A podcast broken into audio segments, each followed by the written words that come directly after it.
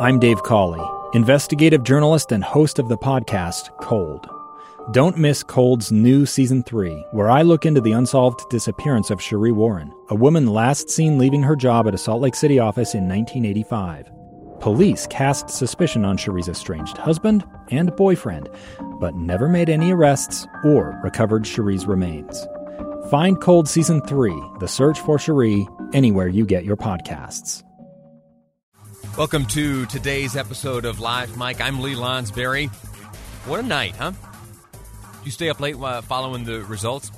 I was up. I was up late listening to uh, Doug Wright, Boyd Matheson, Jeff Caplan here on KSL as they covered the results as they poured in after Super Tuesday. Uh, it was a wonderful thrill and a privilege for me yesterday to, for the first time in my little broadcast career here, to, uh, as a host, cover Super Tuesday. And what better year to do so than the year when Utah participated historically for the first time as a primary state. Uh, now, we're going to go in great depth uh, looking at the results that came in, some of the uh, polling numbers that came, the exit poll type stuff, getting a sense of who was voting and how they were voting. Uh, we're going to look at some of the shuffling of the deck chairs, which has happened uh, already. You learned early this morning that Mayor Mike Bloomberg has dropped out of the race.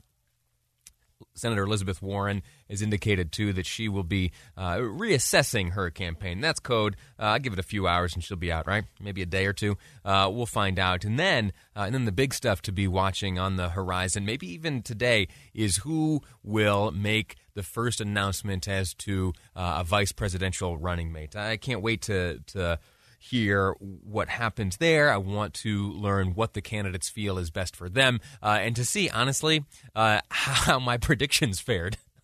I get, I'm kind of a nerd about this stuff, and as uh, some folks might uh, anticipate and judge and try to speculate and guess as to various, like I don't know, uh, NBA trade deals, NFL trade deals, such like that. Uh, I focus on uh, the the politics. That's kind of my sports, and so we'll see if my predictions, if my fantasy politics league, uh, if they score any points here on the horizon. Anyway, that's all upcoming later on in the program today. We're also going to speak to a couple who, as far as I'm concerned, has become uh, some good friends of mine. That's John and Melanie Herring. They are from Tooele.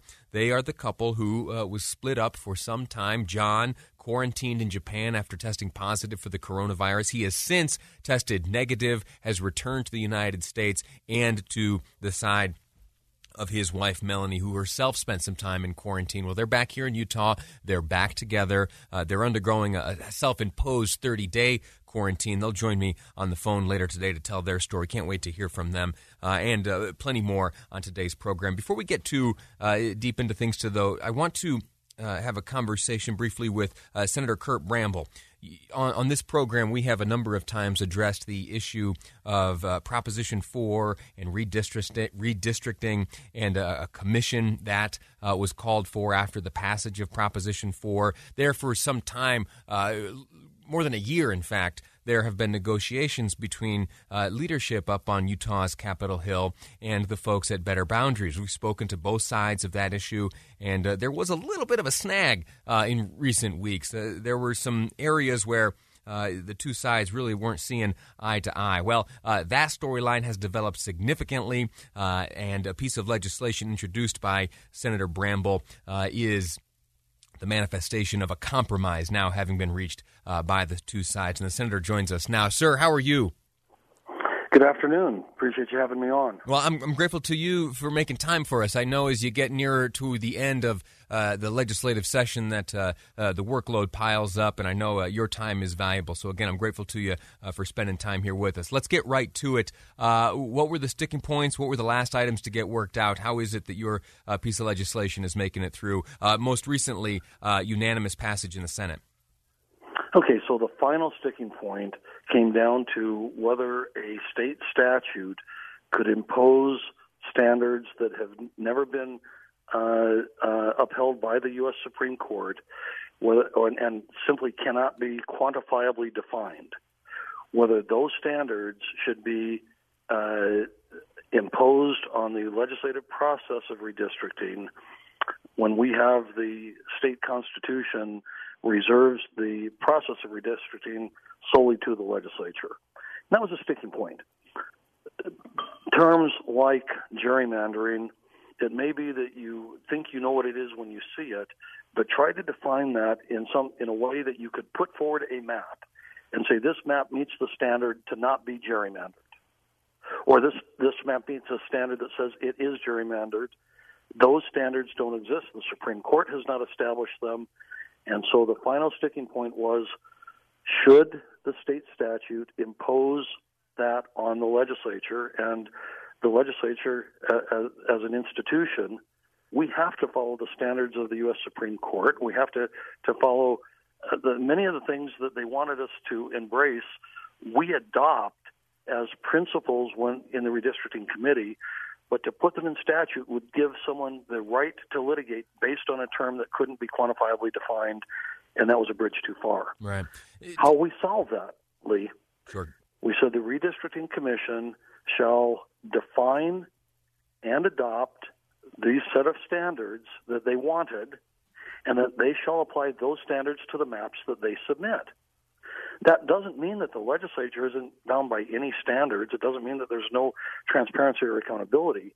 We have to hold to the standards that have been promulgated through both statute and judicial precedents, primarily the U.S. Supreme Court. Right. And, and, what we're talking about here as we continue this conversation with Senator Curt Bramble, uh, it, it, deals with this commission, which is uh, in the process of being formed, which would take on the uh, advisory responsibility uh, of redistricting when we each year each 10 years rather get information back from the census that uh, requires uh, some some changes. And uh, congressional districts sometimes grow or shrink and this uh, is uh, an attempt to create a system uh, which would you know satisfy all parties involved as to the redrawing of those boundaries. Now for a second senator bramble talk to me specifically about the, the this item, uh, which which uh, you know, according to uh, the folks in the legislature, uh, can't be statutorily imposed. What what was it that the Better Boundaries folks would like to have seen prohibited? They wanted specific provisions embodied in statute, uh, communities of interest. Uh, there were a whole number of them, but the the ones that were very difficult, you cannot. it would impose a prohibition on undue favoring of a candidate, an office holder, or a political party. And there is no way to define what does undue favoring mean. Right. If I if I submit a map, does that undo unduly favor or disfavor a particular party or a candidate or an office holder? Typically, Lee, that's in the eye of the beholder, and it's not something that can be determined uh, based on a, a set of quantifiable data. Oh yeah. So, but after some some discussion, some added negotiation in, in recent weeks, after uh, you know a year's worth of work, uh, everyone's uh, happy with with what's being put forward now.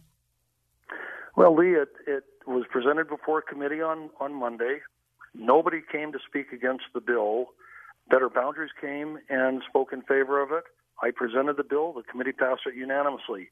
Yesterday, on the floor of the Senate, we had support from both sides of the aisle. And by the way, Better Boundaries needs to be complimented. They came forward in good faith. The minority party in both the House and the Senate, the minority leadership, uh, uh, represented by uh, Representative Carol Spackman Moss uh, in the negotiations, uh, Senator Gene Davis, both Democrats, uh, Senator Evan Vickers, the House Majority Leader, and the House Whip, Representative Francis Gibson and Val Peterson. They were the team that I was part of that spent a year working through this. And so the bill in the Senate yesterday, it passed unanimously across both. Uh, we have two debates in the Senate. Right. We suspended the rules and passed it out unanimously. Every Democrat voted in favor of it. Every Republican voted in favor of it. All indications are that the governor will sign this. I, I believe so. It, it is a. It is a. We struck what I believe is a a remarkable balance between the right of the citizens' initiative and their voice to be heard in the redistricting process in an independent and unencumbered fashion.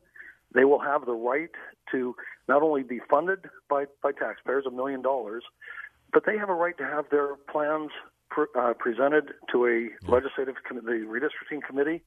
The committee is statutorily bound to have an agenda solely dedicated to hearing the citizens' uh, uh, Independent Redistricting Advisory Committee. Outstanding. Senator Bramble, listen, I'm grateful to you for your work on this. I'm grateful to you for taking the time to explain it to uh, myself and, and, the audience here. Uh, best of luck up there to you as you uh, get nearer to the end of the legislative session this year. Six and a half days and counting. All righty, sir. One. Very good. Uh, we, by the way, will be broadcasting from Utah's Capitol Hill on the last day of the legislative session just next week. Uh, and so looking forward to that. Next up in the program, we're going to be talking about, uh, I'm going to call it a rabbit hole.